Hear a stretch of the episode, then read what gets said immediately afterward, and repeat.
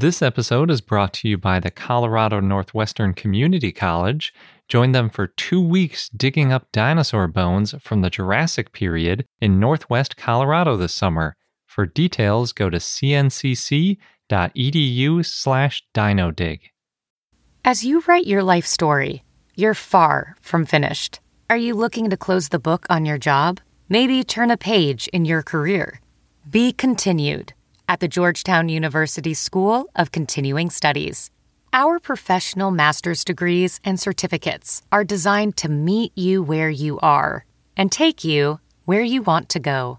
At Georgetown SCS, the learning never stops, and neither do you. Write your next chapter. Be continued at scs.georgetown.edu slash podcast.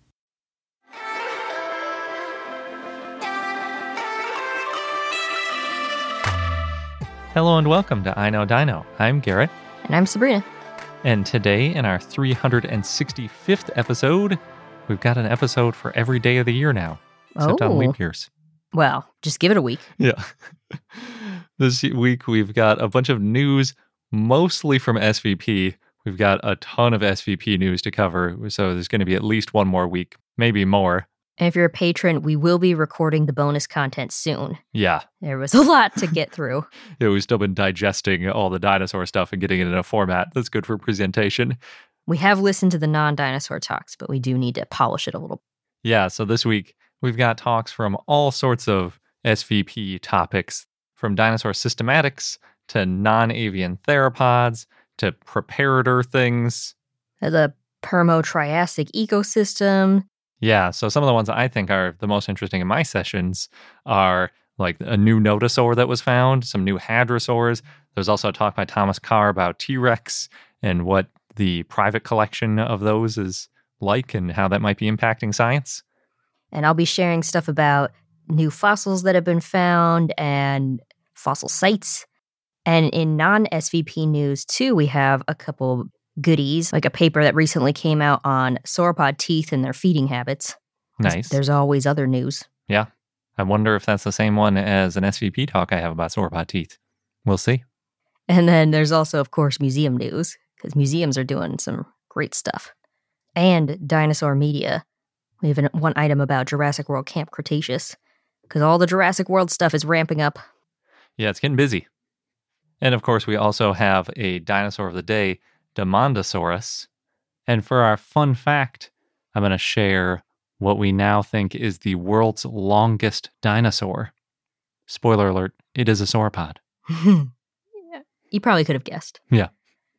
But before we get into that huge long list of things, I want to thank some of our patrons. And this week we're going to thank two new patrons. We've got Talon and Scott. So thank you both very much for joining and helping us to keep the podcast running, especially it's around Thanksgiving time in the US. So Extra big thanks. yeah, yeah, we're very thankful for all of our patrons. And all our listeners. Yeah. But rounding out our shout outs, we've got Albertosaurus, Morgan Eklove, Quinn Pomeroy, TRX Dinosaurs, Bradley, Jackson Crawford, Pippa Ceratops, and Joey. Again, thank you so much. We really appreciate you and the support that you show our show. Of course, we can't do it without you. And we're very excited to continue to share all the amazing dinosaur news that comes out on a weekly basis. yes. so if you want to get in on this growing community, then of course you can join at patreon.com slash I know dino. Jumping into the SVP news, because there's a lot to cover, I'm going to start it off with the non avian theropod session, which is a lot of people's favorites, especially anyone that likes T Rex or other big carnivores. The tyrannosaurs, yeah. Well, there's a lot more than just tyrannosaurs. Oh, that's true. Carnosaurs, allosaurs. I'm not going to be able to list them all. I was waiting to see how many you'd go through. but even though I just said they're not all tyrannosaurs, a lot of the papers are about T Rex and other tyrannosaurs, as is the case for our first paper. And I'm just going to start with off with probably the most controversial poster in the session, maybe even within most of SVP. It was by Thomas Carr entitled Tyrannosaurus Rex, an Endangered Species. And basically, he argues that T Rex has a quote unquote high cultural status And because of that, they've become very popular with collectors. Oh, and auctioners. Yes. So Carr compared the number of T Rex specimens that have been collected by public trusts, which are basically things like museums, universities, and government organizations, with the number that have been collected by commercial outfits, basically ones that are for sale and are private people going out and finding them on private land. So he gathered a list of 109 scientifically significant T Rex specimens. And of the known specimens, about 50% were collected by commercial outfits, although he mentioned that that's likely an underestimate since the data is really hard to find for the number of privately collected specimens. But there was a good paper a couple years ago by Pete Larson where he listed a lot of the privately known specimens. And then some of them do pop up, like you said, when they get auctioned or just in the news in general. So these things are really expensive. So you can find information about them a lot of times. Of the specimens collected by commercial outfits, at least 84% of them end up in private collections. So, this is sort of a new thing because it used to be that they weren't as valuable, but then basically, after Sue got auctioned off, they became very valuable. And also, that was also around the same time that Jurassic Park came out, and everybody started thinking about, ooh, I could get a T Rex. T Rex is so cool. The price went really high, and a lot of museums can't afford to buy them anymore. And then things have just sort of spiraled into a lot of T Rex specimens ending up in private collections. And in fact, when you look at the timeline of T Rex specimens that have been found, prior to Sue, every one of them that is known, at least in this list, were collected by public trusts and therefore ended up in museums. Whereas after Sue, it's mostly commercial collectors that are finding these. And then obviously, uh, the vast majority of those end up in private collections. Although I will say the number of both increased really dramatically starting in the 90s. Hmm. So there's not a whole lot of data points before 1990, 1993 of T Rex being found, period, in this data set. Then there's a ton of them in the last 30 years. So even though, yes, there's way more that have gone into private collections, there's also way more that have gone into public collections as well. So I don't think this study necessarily resolved the question of is private collecting increasing the amount of funding and increasing the amount of interest in T Rex? And therefore, potentially, are we finding more T Rex specimens in the field or collecting them before they would have eroded away by natural causes or not? I'm not sure. Mm-hmm. That's something that's hard to answer. It is really hard to answer. Yeah. And it gets confounded by the fact that you'll dig deeper the more valuable a specimen is. In fact, we were watching uh, one of those TV shows where they're following people looking for dinosaur fossils, and it's basically like, oh, that's just a hadrosaur. If I have to get an excavator out here and I only get $100,000 for it after all the prep work, it's not worth it to move 10 feet of rock from above it. But if it's a T Rex, then all bets are off. Mm-hmm. If mm. you can see it anywhere, there's there's a way to get it out, and you know any effort will be done to do it. And so, if that's the case, you know, it would be a really long time before that thing would weather away and get destroyed by natural forces. Interestingly, if you focus on juveniles, because that's where a lot of the research is headed in terms of T Rex, at least if you're interested in the question of whether or not Nanotyrannus should be considered valid, there are 10 juvenile T Rex that are held in private collections. And if they were at museums, we would almost double our sample size. So we have 13 right now, and we would have 23 Oh, that would help a lot. Yeah, that would make a huge difference in understanding how T Rex changed as it grew up. So that's sort of a big argument here is like, oh, we, we are actually losing a lot of scientific information. It's not just that we have, oh, we have 50 of these. So what's what does it matter if another 50 are in private collections? It's like, no, we only have 20, 23, and half of them are in private collections. So basically, the conclusion is that in addition to stopping commercial trade of T Rex fossils, Carr concluded, quote, public trusts should not buy T-Rex fossils, which supports the scientifically damaging market, end quote. Hmm. Which I thought was a pretty intense stance on it because a lot of museums are still buying fossils from collectors because it is an industry and people have to get paid for their work.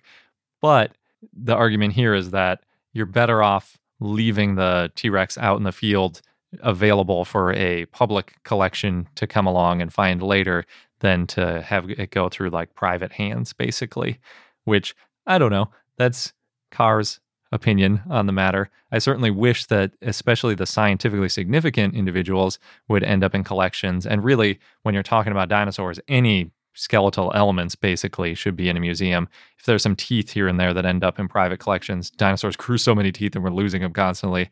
I don't see that as that big of a deal. But really, you're talking about like a large portion of a T Rex. Yeah, I think he's got a good point. Yeah, and I guess the main point there is making it accessible for scientists to study. Yes, which a lot of papers, including some of the biggest ones, only will publish a specimen if it is held in a public trust. So, yeah, it's sort of a similar statement to say that it needs to be in a museum versus we want to be able to study it. So, moving on to a much smaller dinosaur, although still not that small, we've got Anzu wyliei, or Anzu wyliei, as it's sometimes pronounced. This was on a poster by Kyle Atkins Weltman, and they were estimating the body mass of Anzu. So Anzu was originally informally described as the chicken from hell. Mm-hmm. I remember. That was one of the first dinosaurs we talked about. Yeah. It's still how I always think of it as the chicken from hell. It didn't end up getting the Latinized version of chicken from hell, which was like something they wanted to do.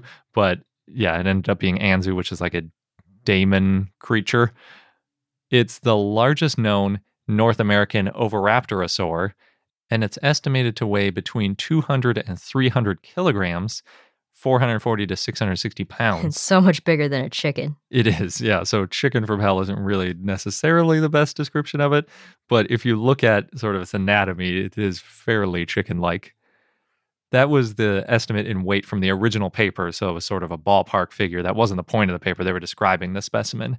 But this poster was specifically intended to look at just how precisely we can figure out its mass and using a few different strategies. Oh, I should probably also mention it was about three meters or 10 feet long and about one and a half meters or five feet tall at the hips, but probably roughly ostrich height with its neck upright. Hmm. So much taller than a human where its mouth is. it would look pretty formidable to a human. Oh, absolutely. Yeah because in addition to being tall and long and weighing, you know, almost as much as say a tiger, it probably had feathers on its clawed arms and a relatively short tail, so uh, that mass is pretty compact. It's not like stretched out on this long creature. And it had a bony crest on its head that made it look even taller and really cassowary like, I think. So if you had ever seen a cassowary and then you scale it up about 10 times, give it bigger claws and a much bigger head and make it taller than a person. Yeah, it's, it's formidable for sure. so they used four different methods to estimate the body mass. I'm just going to go through them in increasing complexity. So the first one is linear regression, which is figuring out the mass based on the bone circumference. We talk about that all the time, especially with like big, heavy animals. Then you can do a convex hull, which is basically you model the skeleton and then you shrink wrap the skeleton with polygons then apply a factor for how thick tissue would have been on top of that. So it's sort of an estimate of like, this is how much meat we think was around the skeleton. It's mm-hmm. basically what convex hull is. Then they did parametric volumetric estimation, which is basically digitally recreating the anatomy as accurately as possible. And that includes things like where the muscles are and all that sort of really in depth detail. And another version of parametric volumetric, which included air sacs. So, in hmm. other words, there were areas that were a little bit lighter weight in the chest. To give you a more accurate estimation, probably. Yes. So, from the heaviest one, the heaviest calculation came from the regression from leg circumference.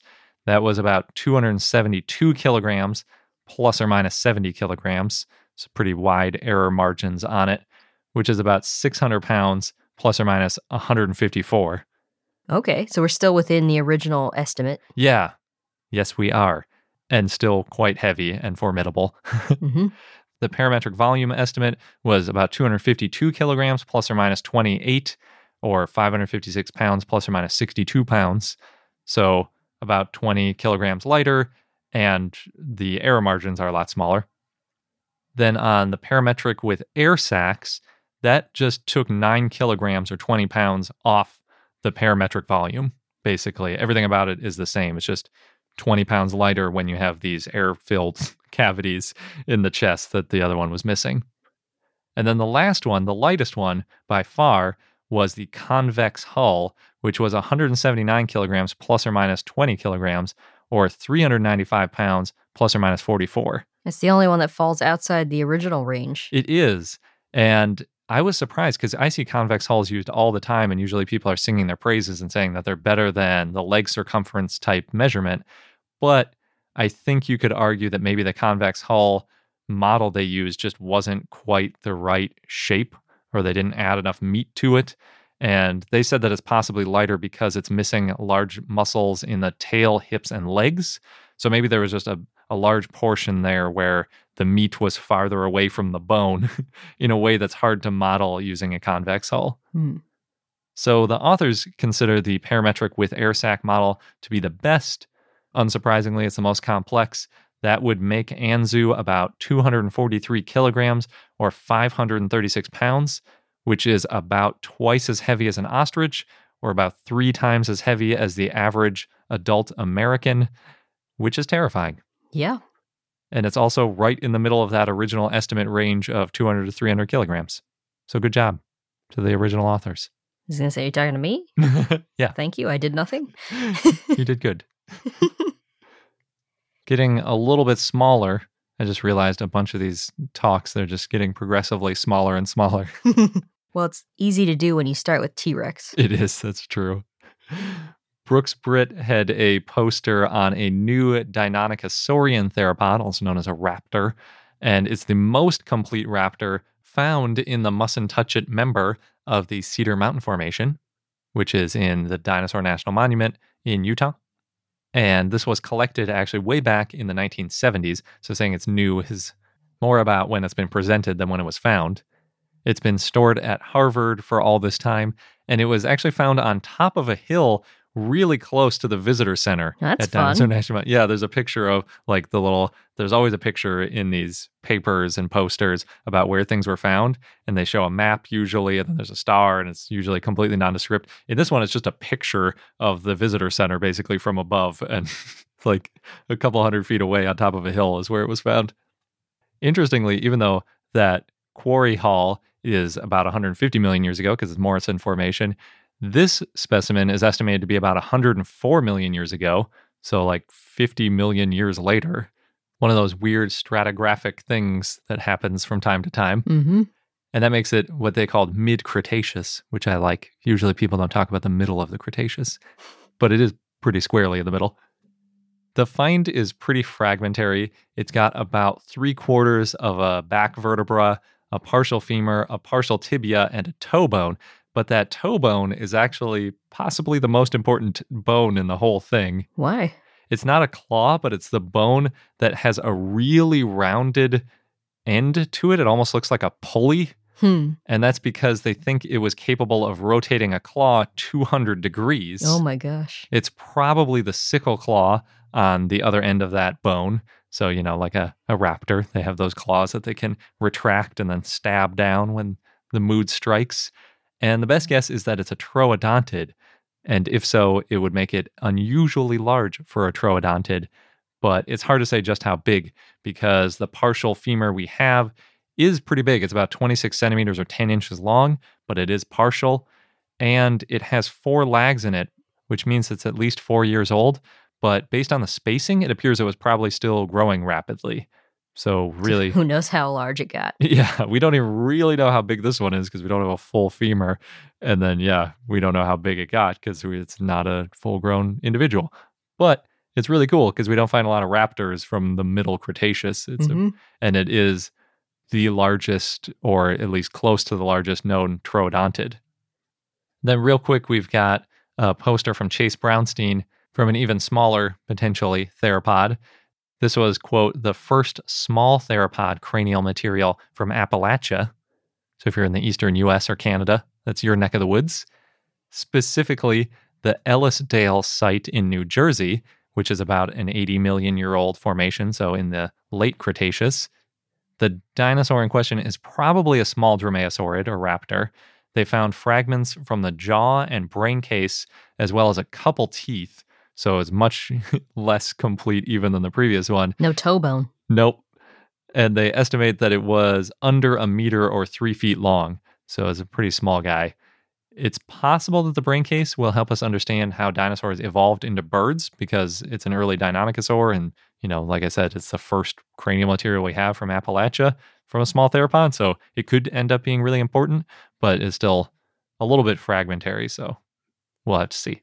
You can learn a lot from fragments. Yeah, that's true. If it's the right fragment. Mm-hmm. Really quickly, there was a paper by Eric Isas Isasmendi, which was about the Cameros Basin in northern Spain. And that's the formation where Europatitan and Demandasaurus were found. But the formation also includes thyreophorans ornithopods and theropods. But most of the remains are pretty fragmentary. The interesting thing about it is that for theropods, they mostly find isolated teeth, at least in the western part of the formation, but there have been some skeletal remains, including allosaurids, dromaeosaurids, and spinosaurids. And the spinosaurids are probably a baryonyx relative, so it's like baryonychinae, most likely in that group. There are lots of spinosaurid fossils in the Cameros Basin, and it is probably the most common medium to large theropod in the area. So the poster had like a big silhouette of baryonyx on the background because basically the area was a lake and river system, and we think there were just like tons of these baryonyx type spinosaurids all over the place, Hmm. which sounds really cool. Hopefully, there'll be some more specimens described soon. They hinted at them, and maybe we'll learn some more about spinosaurids from Spain. It's close to Morocco. It would make sense if we could if we can find a bunch in Morocco, maybe we can find a bunch in Spain. Hmm. I think we may have talked briefly about this next discovery previously. It's by Jared Voris, and it was about Thanatotherist. It was about Thanatotheristes degrootorum, which was from about 80 million years ago, and is the quote earliest known occurrence of a derived tyrannosaurine, i.e., the clade that contains the most recent common ancestor of Daspletosaurus and Tyrannosaurus and all of its descendants. The interesting thing about Thanatotheristes is that it includes features of both Daspletosaurus and Tyrannosaurus. So it really looks like a common ancestor type dinosaur. It doesn't necessarily mean that it is a common ancestor to either of them, but it, it shows you about that group. Shows you how they're linked. Yeah, exactly. And it also shows the connection between North American and Asian tyrannosaurs because it was found around 80 million years ago and it sort of filled in a little bit of a gap on that migration, you could call it, back and forth. So the latest thinking as of this poster is that tyrannosaurs dispersed from North America to Asia about 80 million years ago, around the time that Thanatotheristes was around. And then eh, there was a period of isolation for a while in the 70s of millions of years ago, you know, maybe around 75. And then finally, there was a dispersal from Asia back to North America about 67 million years ago. For example, including stuff like Tarbosaurus on the Asian side and T Rex on the US side. So we're getting a better handle on how this Tyrannosaur movement happened. Yeah. SVP also had a poster by Aline Ghilardi, and this was actually about digitizing the trackways in northeastern Brazil, which they called the Brazilian Outback. I really enjoyed that nickname for it. Gives you a good feel if you've ever been to the Australian Outback, Mhm. what it might be like. The track sites are the same ones that were described in the book Dinosaur Tracks from Brazil by Giuseppe Leonardi, which was a recent sponsor of the show. And what they were doing is mostly using photogrammetry to collect all of the data they could from these fossil sites. And then they digitized them, and that allowed them to compare the tracks to other tracks from around the world just to see how similar they were, but also to see how they weathered over time because Leonardi has collected all this information that's in that book with all the pictures and all that kind of stuff. So you can compare them and see how much they've basically weathered over time and how much information we've lost, unfortunately. In the process of digitizing all of these trackways, they also found some new tracks, including some of the largest tracks found in the area, which very roughly from the picture I saw looked like they might have been about a foot long. It's a pretty big foot. It is a big foot. Although, one foot. Haha. Yeah, good one.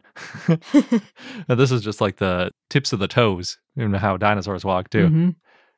They also found that some of the tracks have skin impressions and quote unquote filamentous structures that they interpreted as feathers.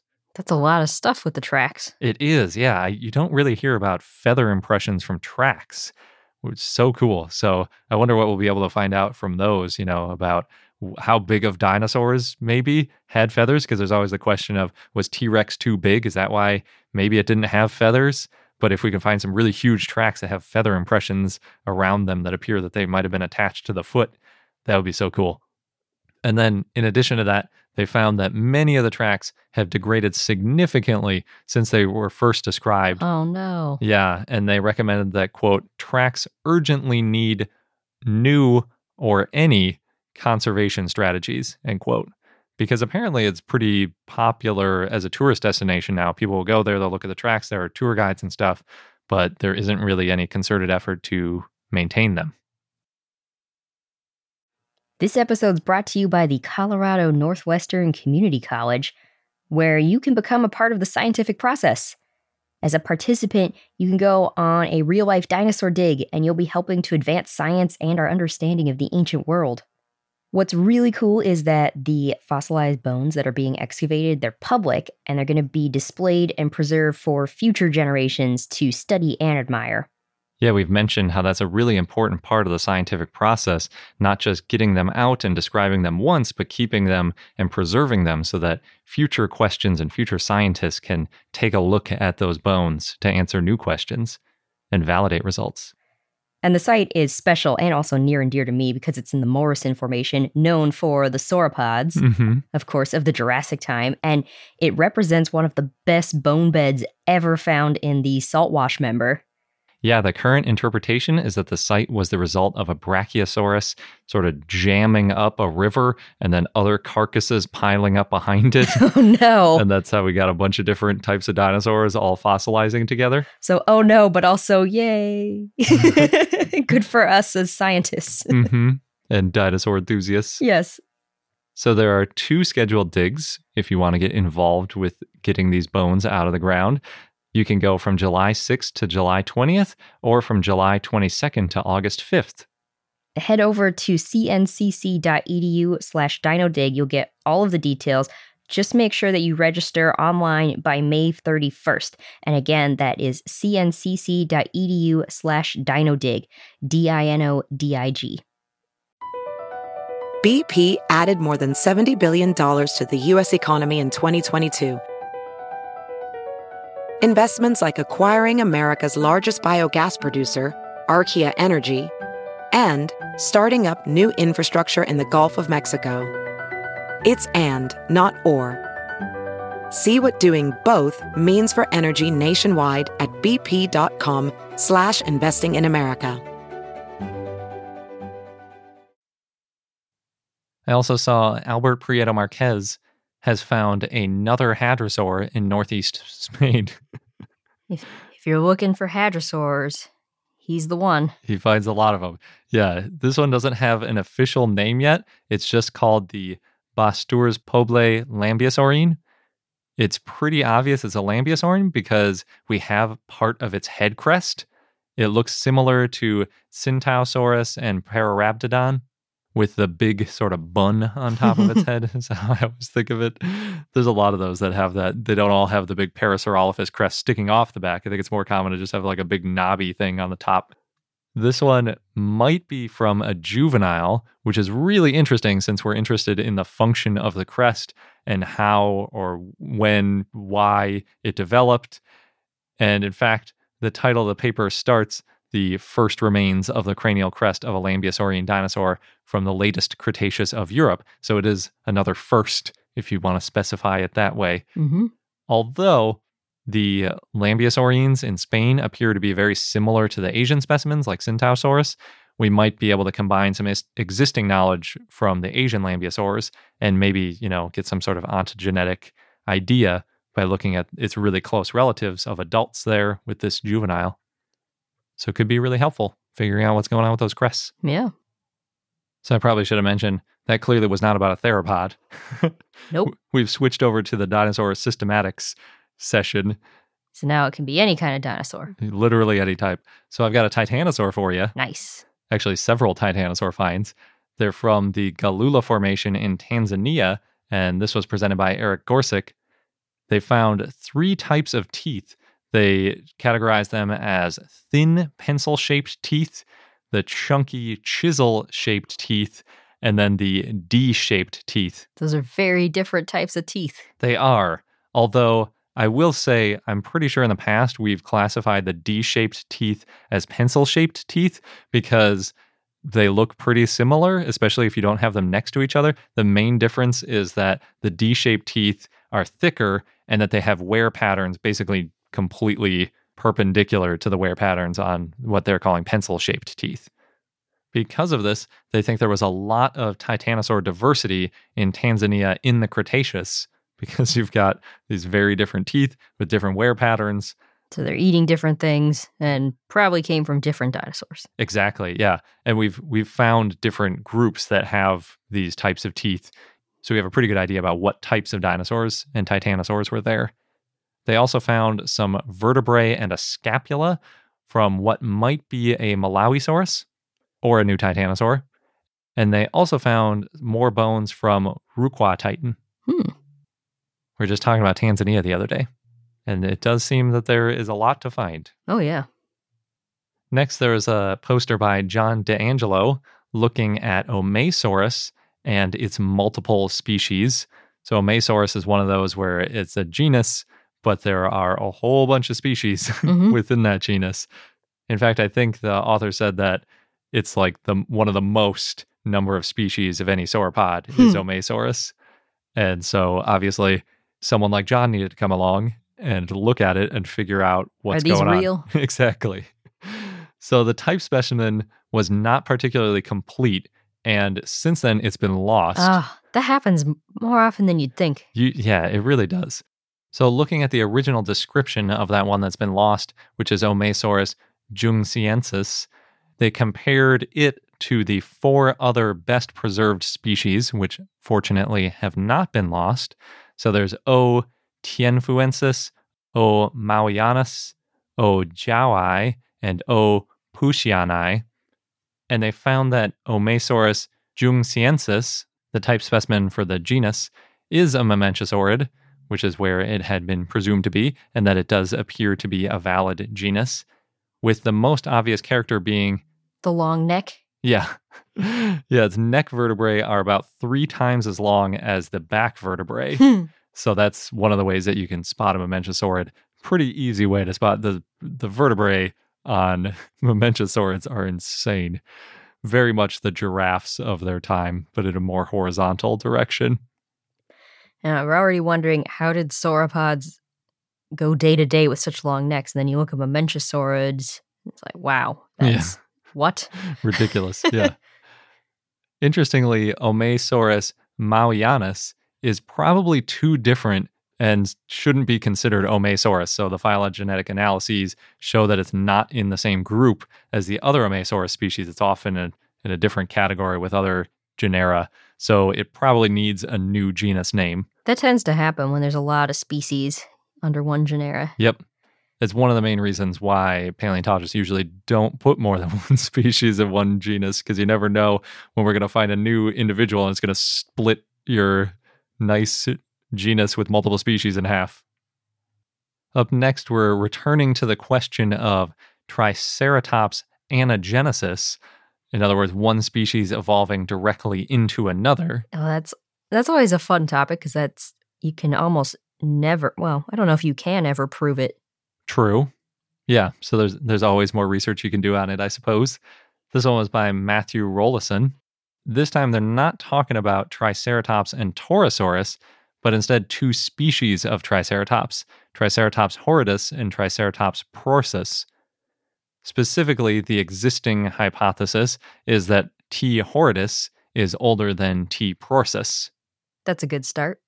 Yeah, so they wanted to test it because that hypothesis was basically created from the Hell Creek Formation, but right across the United States Canadian border, we've got the Frenchman Formation, and that hadn't been looked at there. So that's the Saskatchewan version of the late Hell Creek Formation, basically. So if T. horridus evolved into T. prorsus, then the Canadian Triceratops finds should all be from T. prorsus because it's a little bit late and it lines up in time with when we think that T. horridus had evolved into T. prorsus. And I'm using T as an abbreviation for Triceratops because it's not just for Tyrannosaurus. Anything that starts with a T as a genus can get shortened to T. Troodon, Yep. Therizinosaurus, And a third one. Titanosaurus. There you go. You got it. The list goes on. I'll edit out the long pauses in between your thoughts. Thanks. so, long story short, what they found is that all these Canadian specimens do, in fact, look more like T. prorsus than T. horridus. Oh, so it supports the hypothesis. It does.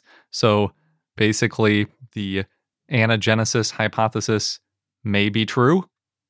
We don't have any reason to think it isn't, I suppose, other than the fact that it's super hard to find. It would be quite a coincidence to find an anagenesis sequence. But it does have the most obvious feature of these T. prorsus specimens, and that's a central nasal horn, which is larger on T. prorsus than it is on T. horridus. And in general, T. prorsus also has a shorter frill. In case you were curious what the difference is between these Triceratops species. Speaking of Canadian finds, Michael Hudgens was looking one province over to the west from Saskatchewan in Alberta, and they found a Parksosaurus specimen. It's a small ornithopod from about 70 million years ago. It's only about two to three meters or under 10 feet in length and probably under one meter or three feet tall, in case you need a r- little refresher on what Parksosaurus looks like. It's a bipedal herbivore. It looks a lot like some of the early ornithischians that are, you know, 120 million years older, but a lot of those early bipedal dinosaurs. This newly described specimen has a really nice pelvic girdle. So it's got the sacral vertebrae complete in the middle, it's got the upper hip bones on the sides, and then it's got the sacral ribs connecting them all together. Only when you talk about fossils can you say things like, that's got a really nice pelvic girdle. it really does. It almost reminds me of like the carapace of a turtle or something, the way it like forms this whole structure. And Hmm. it's really nice and symmetric. And yeah, it's pretty. The specimen was actually found back in 1972, but apparently no one had tried to identify unique features of it until now. But Michael did find a unique feature in the ischium and several other potential uh, autapomorphies Oh, that support it being Parksosaurus and maybe expanding a little bit of our knowledge about it too. Up next, we've got a poster from Noriyuki Wakimizu, and it's a really interesting topic. It's the trigeminal nervous system in living archosaurs, also known as birds and crocodiles. so expanding a little. Well, birds are dinosaurs. Yeah, we're getting beyond just dinosaurs, talking about archosaurs. So, the trigeminal nerve is the one that sends signals between the face and the brain. And we've talked about it quite a few times, especially with tyrannosaurs and spinosaurids. So, we, when we talk about those like holes on the face and how maybe like there was the T Rex was a sensitive lover Mhm. title of a little bit clickbaity because it, we think that there were these like neuro neural openings on the skull that show where the nerves were going through and you know maybe there was more sensitivity in those spots so what they're trying to do is see details of nerves in skeletons by comparing neurovascular canals which is really what those things are you know the canal is the part through the bone whereas the trigeminal nerve is like the actual nerve itself but if you take a CT scan of a living animal, you can actually see where that nerve is and then get some information about how the bone looks around it. And then hopefully, when you look at an old extinct fossil where you can't see the nerve anymore, you can interpret what the nerve would have been like inside that canal.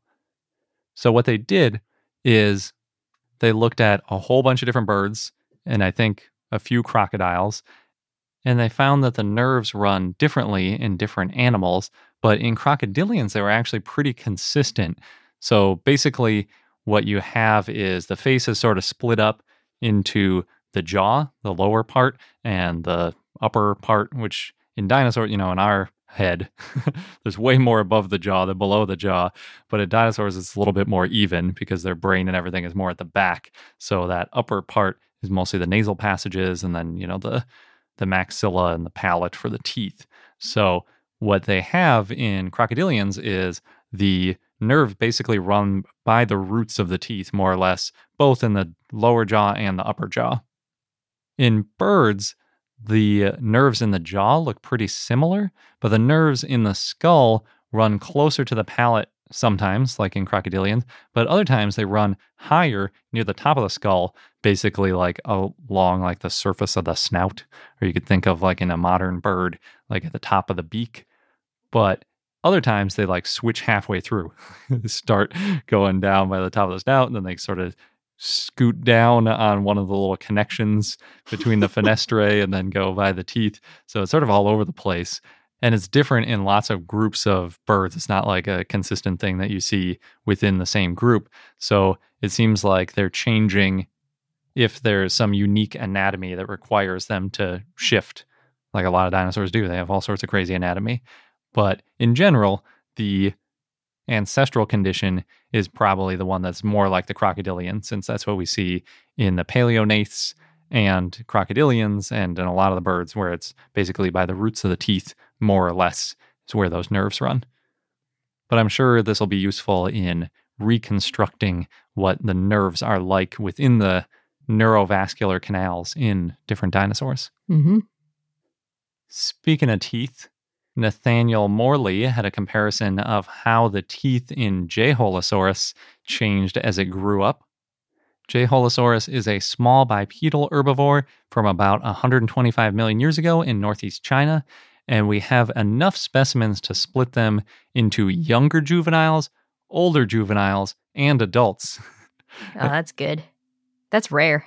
Yeah, it is. But this is a, I mean, it's in Jeholosaurus, so you know, it's in the Jehol biota. Mhm. And we have tons of these birds and bird like dinosaurs from that place. It just was a great place for fossilization, apparently. They have what we usually would call leaf shaped teeth. Basically, they're pointed in the middle and they have vertical ridges, which are technically denticles, but they're different than the denticles you see on something like a T Rex, which is more of a serration. They found that the maxillary teeth didn't change much as they grew up. However, the premaxillary teeth in the very front of the mouth did seem to change a lot as they grew up. Did that mean anything for their diets? It might have meant something. They didn't suggest the different kinds of foods that juveniles versus adults might be eating. But the useful thing is that we can still use the characteristic change in shape to identify if premaxillary teeth are from a juvenile or an adult if we don't have another method. Especially if you find a large specimen and then you find out, oh, that's still a juvenile. yeah. Or if you uh, just like don't have long bones that you can cut into and look for an EFS, or if you're only finding teeth and you're just trying to figure out what's going on in this formation, if you're finding these premaxillary teeth, you might get some good information. But yeah, it's a good question. Like, what was the dietary shift? Why did they need the different types of teeth at different ages? I don't know. why I'm doing this one so late in the list, but now I've got my new Nodosaurid. Ooh, I'm surprised you didn't start off with that one. Yeah, I figured people wanted to hear about T Rex, Okay. so I put that in the beginning. But Patrick Wilson put in this really cool poster. It doesn't have a name yet other than TMDC 2011.3. Okay, so maybe that's why you didn't bring it up first thing. Yeah, it's not, it is likely to get a name as a new genus because it is very complete, but it doesn't have one yet. So, yeah, maybe in the future when there's a paper that comes out that describes it formally, then it'll be the first article. But TMDC, by the way, stands for the Montana Dinosaur Center, which is obviously where the fossil is housed. But it's from the Judith River Formation about 75 to 80 million years ago. And they say the specimen is, quote, approximately 70% complete, which is pretty amazing. Yeah. I mean, that's a lot for most fossilized animals, let alone something that we don't find a whole lot of body or postcranial material from all that Think often. of all the body armor they found. they found so much. The poster dedicates quite a bit of its space to the osteoderms because they're laid out in a really beautiful arrangement where you can see the full shield shape of the back and it, it looks really cool. With a little tiny osteoderm sort of at the tip where the tail starts, all the way up to the way bigger ones that you get near the shoulder and the neck is awesome looking. And all the different shapes and the different keels on them. And yeah, it was really cool looking. I think they had well over a hundred osteoderms. Wow. Unfortunately, I don't think they found any of the head except for a couple of osteoderms that are very close to the back of the skull. Mm-hmm. That's too bad. You learn a lot from the head. Yeah, basically, nodosaurs and ankylosaurs are named based on their heads. So I'm wondering, even though it's 70% complete, it might not be enough to name a new genus because we just don't have that bone that we use to compare all of them to each other. They did find a lot of really great looking bones from the body, though, including the scapulocoracoid, humerus, ulna, femur, tibia, and fibula. And that's enough to know that it's probably a close relative of Edmontonia and Denversaurus. They also said that of 91 possible characters, or basically measurements of the skull, they could only classify three of them. So that's really troubling if you're trying to name a new genus. At least a new nodosaur. Yeah. So I don't know if it's going to get a new name since it's missing the most important piece. Oh, you changed your mind quickly. You started off saying it's probably going to get a name. yeah. I mean, I think it still probably will get a new name, but I don't know if it'll be valid for that long. Hmm. Or it could be that since it's such a complete individual, they might name it and then later on find a skull of something that matches with some of these postcranial elements and then keep that previous name. But in general, the rule of thumb with ankylosaurs is you compare them based on their skulls. So this would be a, basically an exception to the rule because it's so complete, I guess. We'll see. See what the reviewers think. and last but not least, for the dinosaur systematics talks, or I should say posters, there was Ryuji Takasaki, and they reported the first Corythosaurus found outside of Canada was actually found in Montana, which to a dinosaur is basically the same place. Mm-hmm. But it was actually found in 1989 and sold to a Japanese museum in 1991.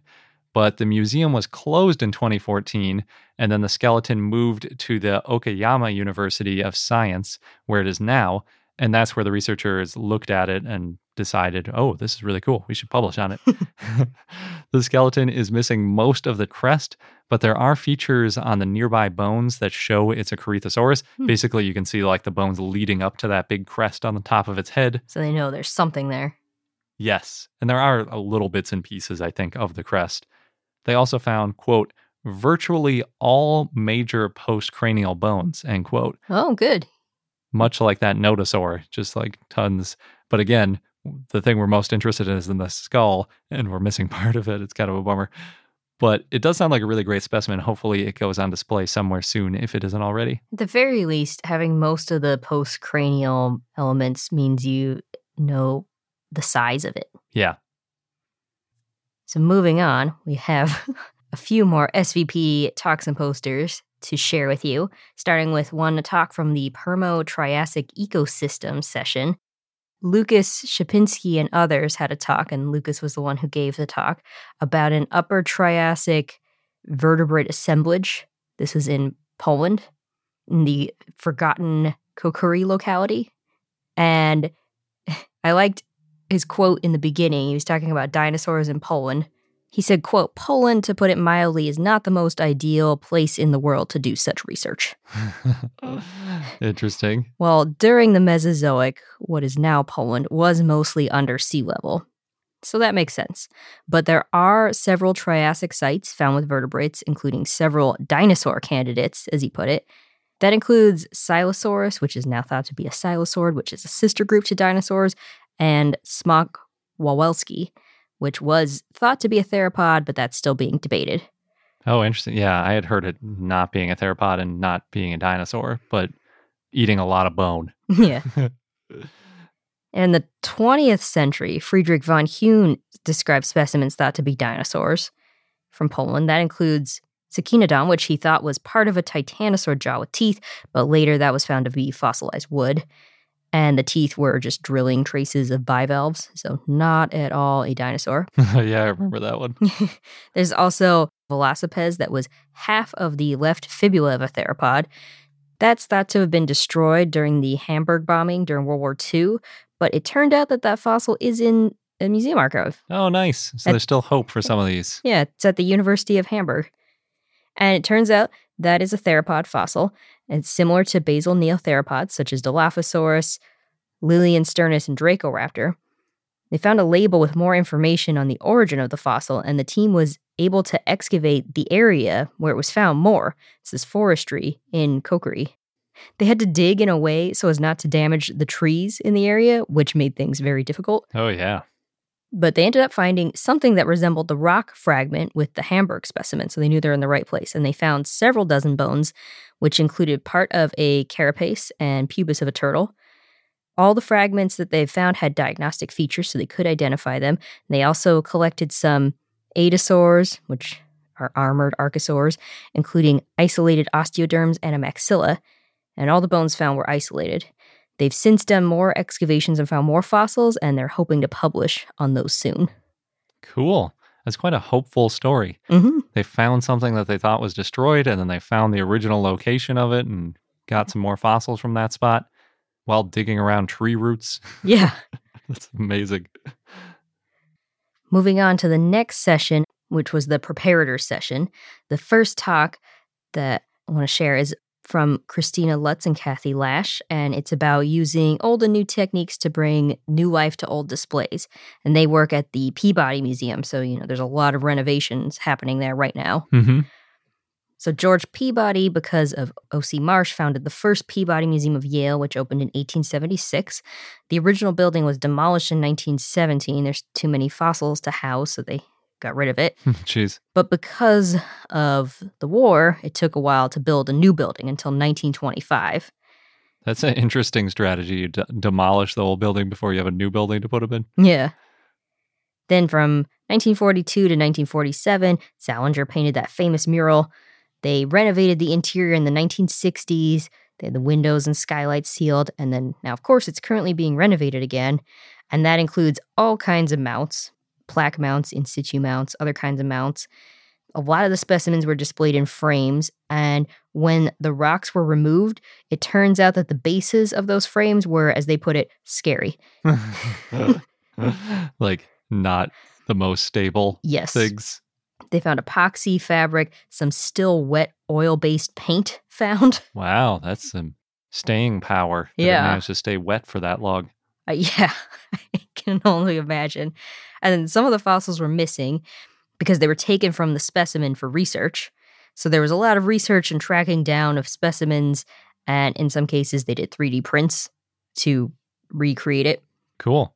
The in situ mounts had a lot of cracking and crumbling, so they had to create these foam matrices. And there's painted parts that aren't real bones, so it's obvious what's real and what's been replaced when the museum opens. People can tell. I love it when they do that. So you can see the difference between the fossil and the replica, and you know what's been in, interpolated from the existing bones. Yeah. So that renovation started in 2020. The Peabody will reopen in 2024. They'll have three floors of new exhibits and 50% more space. Awesome. And just to add on to that, this wasn't on their poster, but it was a news item that came out recently.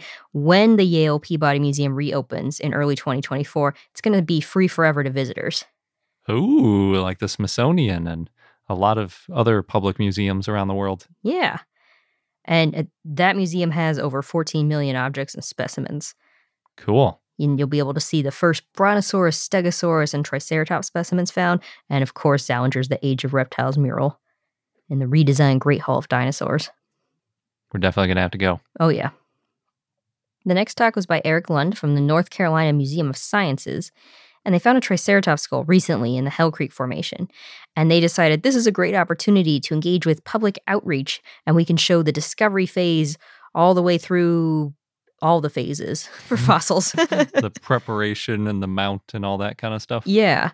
So they've shared all their aspects of the fossil journey from the field, you know, the excavating, putting it into the jacket, all that stuff, to getting it to the museum and beyond. Mostly they've shared it through social media. This skull was found in 2016. They used horses to flip over the jacket, which weighed between seven and 8,000 pounds. Oof. They trimmed down the jacket to about 5,000 pounds, and then it was airlifted by helicopter. So they used all kinds of methods here. Yeah. From a very old fashioned to basically state of the art. Yeah. And they shared images and videos. Then they loaded it onto a trailer, drove it to the museum, and then unloaded it with a boom lift, because again, it's very heavy. And they opened the jacket in a place where the public could watch.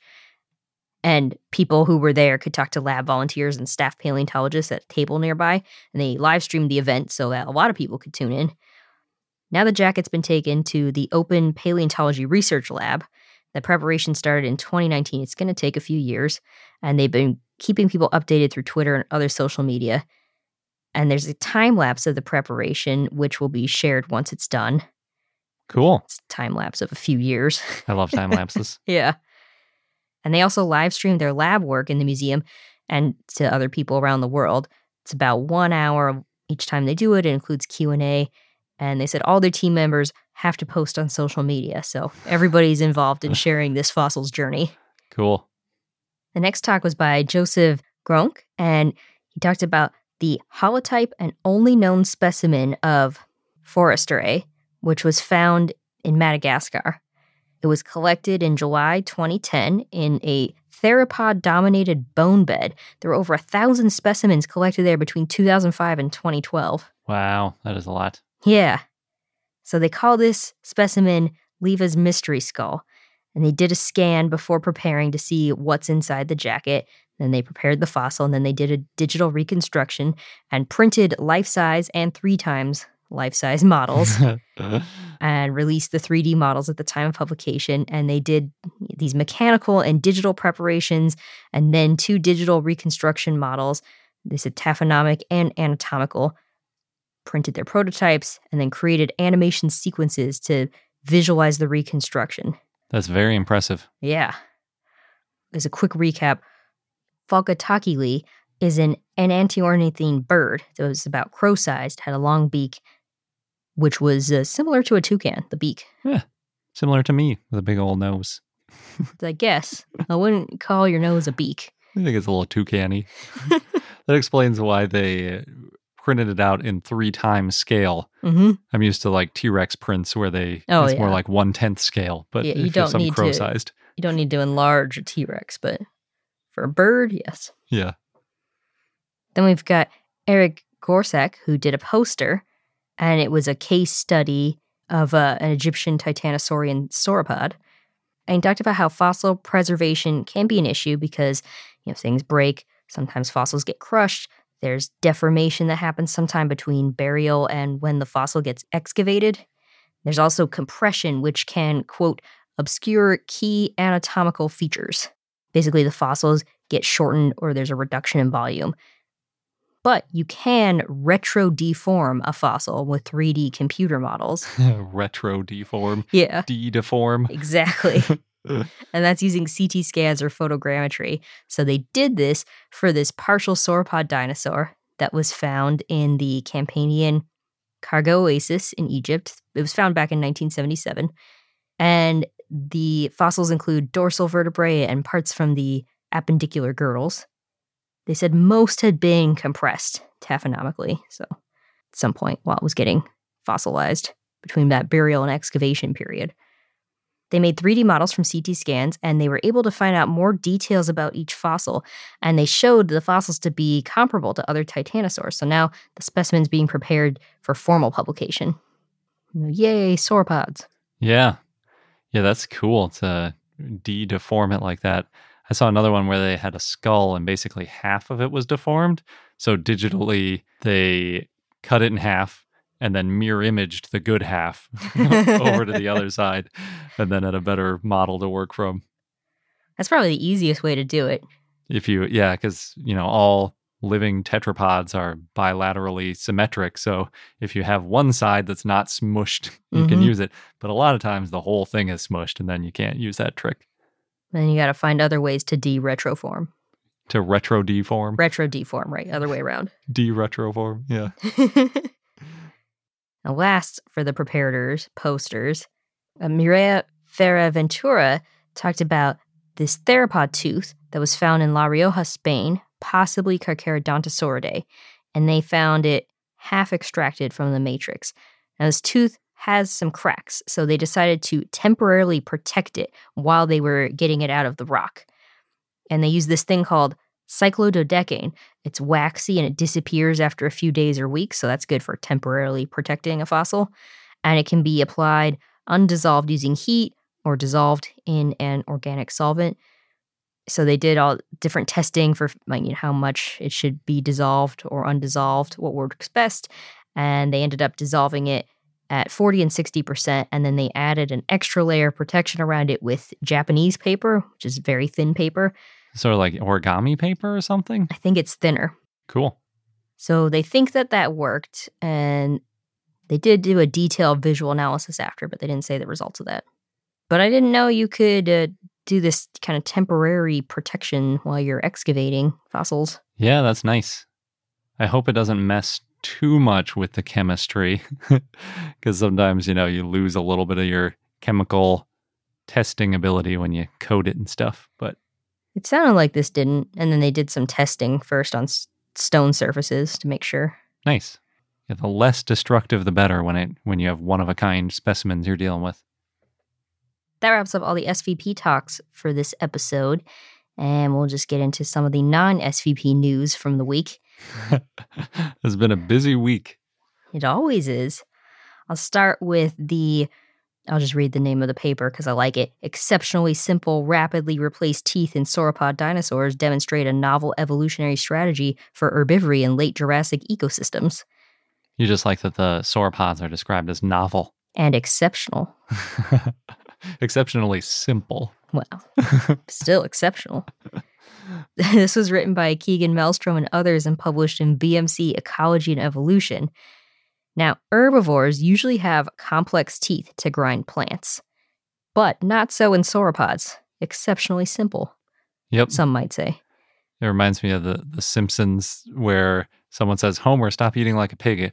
And Lenny goes, No, I think pigs tend to chew. I think he eats more like a duck. it's basically the sauropod strategy swallow everything whole. well, in this paper, they found that more complex teeth took longer to replace, which makes sense, and that tooth complexity was linked to tooth replacement in sauropods. So the less complex teeth were replaced more often. They used CT and micro CT scanning and made 3D models of late Jurassic dinosaurs in Western North America. That includes Apatosaurus, Allosaurus, Nanosaurus, so it's not just sauropods here. And they found that carnivores had sharp, simple teeth, as expected, and ornithischians had more complex teeth, similar to current herbivores, extant herbivores. But sauropods had simple teeth, and that's unlike any other known herbivores, because Usually there's cusps and grinding surfaces.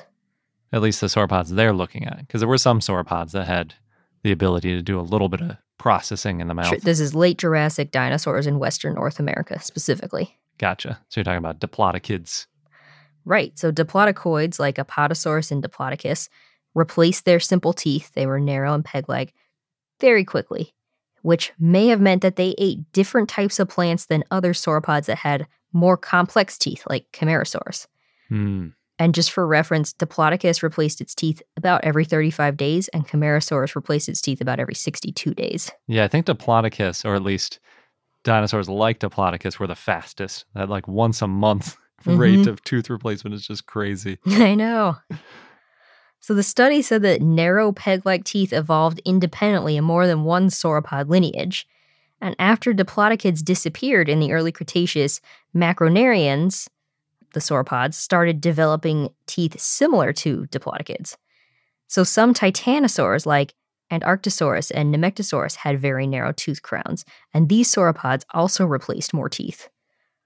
They're saying smaller teeth would have weighed less than more complex teeth, which would also help with keeping those sauropod skulls light.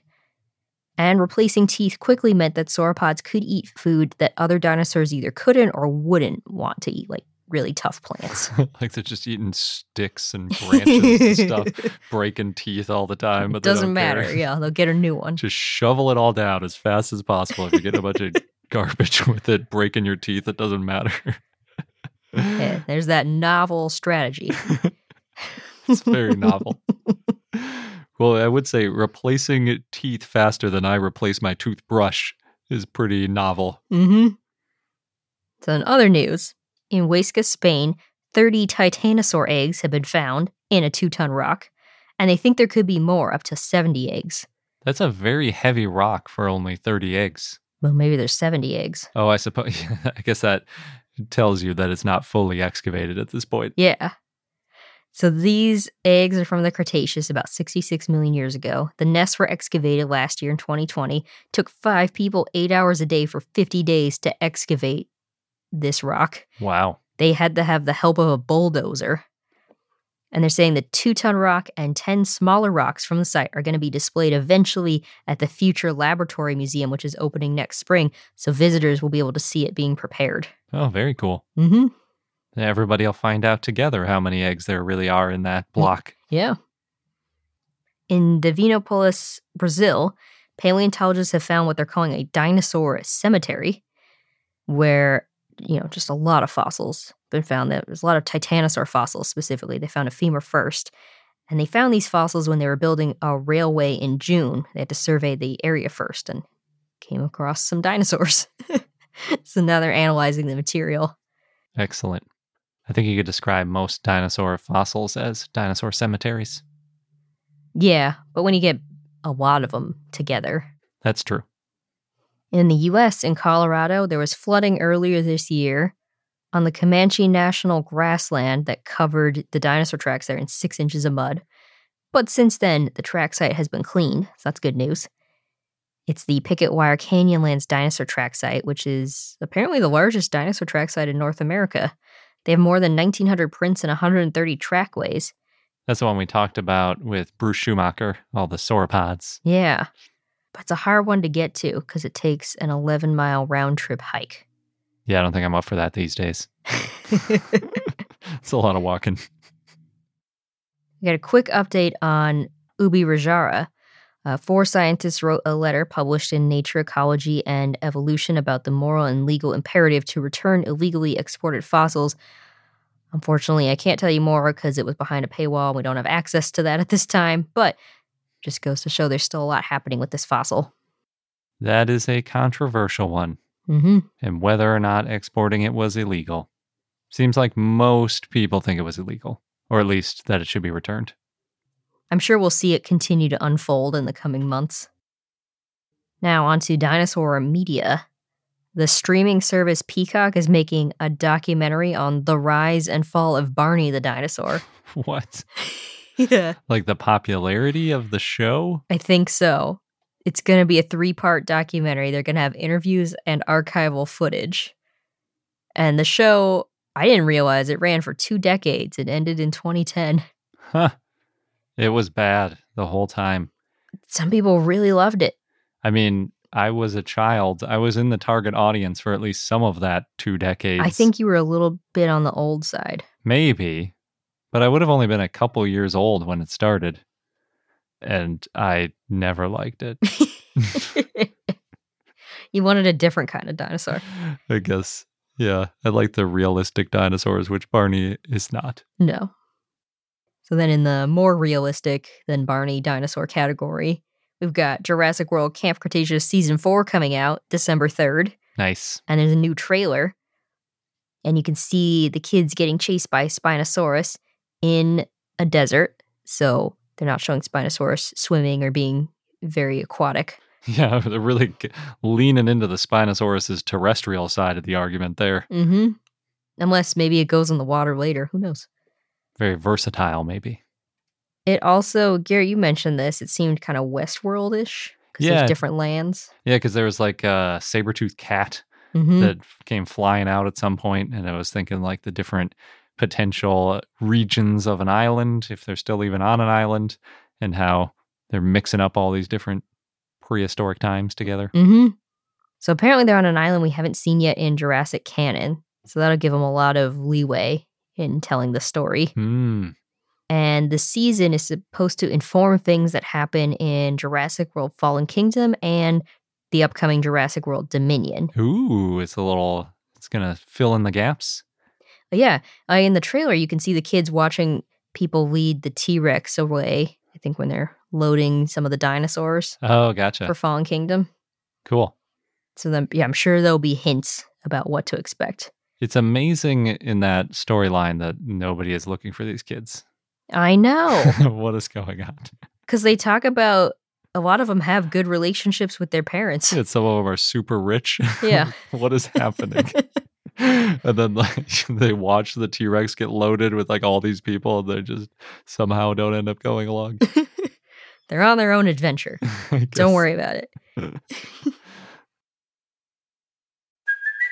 Hey, it's Kaley Cuoco for Priceline. Ready to go to your happy place for a happy price? Well, why didn't you say so? Just download the Priceline app right now and save up to 60% on hotels. So, whether it's Cousin Kevin's Kazoo concert in Kansas City, go Kevin, or Becky's Bachelorette Bash in Bermuda, you never have to miss a trip ever again. So, download the Priceline app today. Your savings are waiting. Go to your happy place for a happy price. Go to your happy price, Priceline. CarMax is putting peace of mind back in car shopping by putting you in the driver's seat to find a ride that's right for you. Because at CarMax, we believe you shouldn't just settle for a car, you should love your car. That's why every car we sell is CarMax certified quality so you can be sure with upfront pricing that's the same for every customer. So don't settle. Find love at first drive and start shopping now at CarMax.com. CarMax, the way car buying should be. And now onto our dinosaur of the day, Demandasaurus, which was a request from Tyrant King via Patreon and Discord. So thanks. It was a Rebbachisaurid sauropod that lived in the early Cretaceous in what is now Burgos, Spain, in the Castrillo de la Reina Formation. As a quick reminder, Rebbachisaurids are part of the family Diplodocidae, but they're considered to be more basal than Diplodocus. Demandasaurus looked like other sauropods. It had a large body, columnar legs, long tail, and a long, thick neck. It also had simple neural spines. It was medium size, estimated to be between 33 to 39 feet or 10 to 12 meters long. Yeah, it's not so big. Yeah. And it was herbivorous. It had pencil type, elongated, slender teeth that were mostly straight with a slight curve. It was named by Fidel Torcida Fernandez Baldor and others in 2011, and the type and only species is Demandasaurus darwini, and that genus name means Demanda lizard.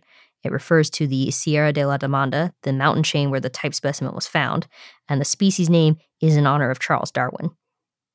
They found an incomplete but associated skeleton, so cranial and postcranial fossils. The fossils were found in the Tenadas de los Vallejos 2 quarry near the town of Salas de los Infantes. And this quarry was found in 1999 during prospection work. The fossils were excavated in 2002 to 2004. They found about 810 skeletal elements, most of them from a single Rebbachisaurid individual. Now, these fossils, they were disarticulated and close to each other. They also found fossils from a small ornithopod, two spinosaurids, and a crocodile tooth. The holotype of Demandasaurus includes premaxillae, left dentary, six teeth, vertebrae, ribs, ischia, and left femur. It had nine autapomorphies in the teeth and vertebrae, which is what makes it unique. That includes some tooth ornamentation and pneumatic cavities. Demandasaurus is a sister group of Nigersaurus. The premaxillae is taller than it is wide, also known as subrectangular, and that's similar to Nigersaurus.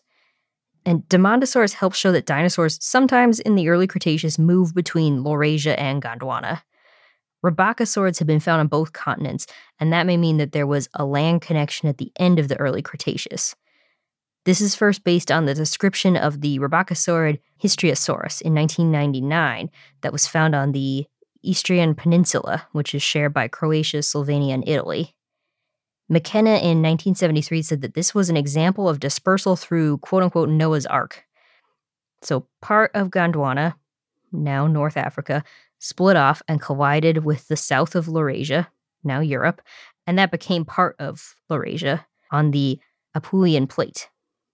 Now, this migration by the Apulian Plate may have been the starting point for the Apulian route that happened at the end of the Cretaceous, but may have also been used in the early Cretaceous. This route might not have been a land corridor, but the islands on the route may have been close enough that some animals could move between them, Hmm. like Demandasaurus or a close ancestor of Demandasaurus. Wading through very deep water or doing a little bit of swimming Yeah, or occasional wading and then getting blown off course by a storm or something. Was thinking literal island hopping. Yeah. Hopping. What it is, yeah. If it could really stretch out its legs.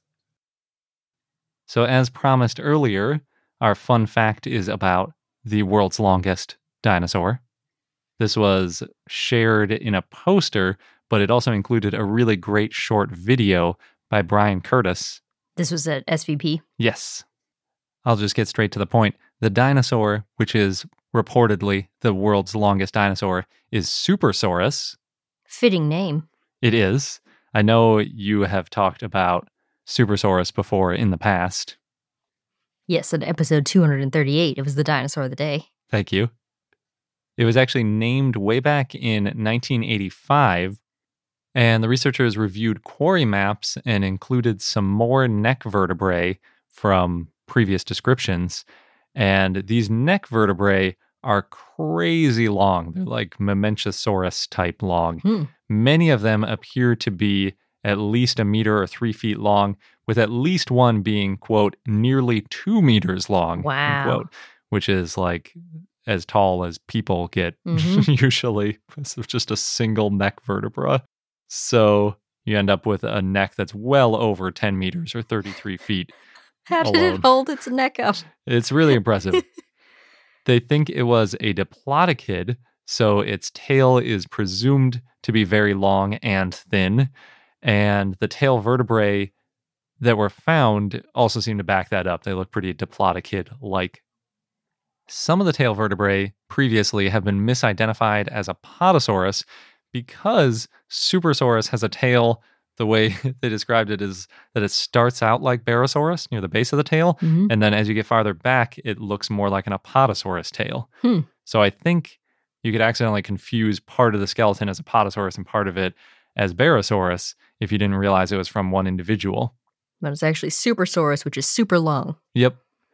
Conservatively, they say, they estimated Supersaurus to be 39 meters or 128 feet long, but they think it was likely about 42 meters or 138 feet long. Oh, wow. So to put that into perspective, Patagotitan, which is 122 feet. you just know that off the top of your head. It's a sauropod. Yeah. that one's often reported to be the longest sauropod. Is it? We have a more complete composite, at least, of Patagotitan than we do of Supersaurus. But yeah, the original estimate was 40 meters or 131 feet, but it has shrunk depending on other estimates. Although some of those bones are from juveniles. But I mean, that's always the case. You know, we never know if we're finding the largest ever individual. Mhm. So we can only go based on what the largest individual of a species we've found is. And then the other one that I think frequently gets cited as the longest ever dinosaur is Maraapunisaurus, which was previously called Amphicoelias fragillimus. That's the one that had that one back vertebra that got lost, but it was crazy huge, and everyone thought must be the biggest dinosaur ever, at least for a while. But the most recent estimates of Maraapunisaurus put it at about 35 meters or 115 feet long.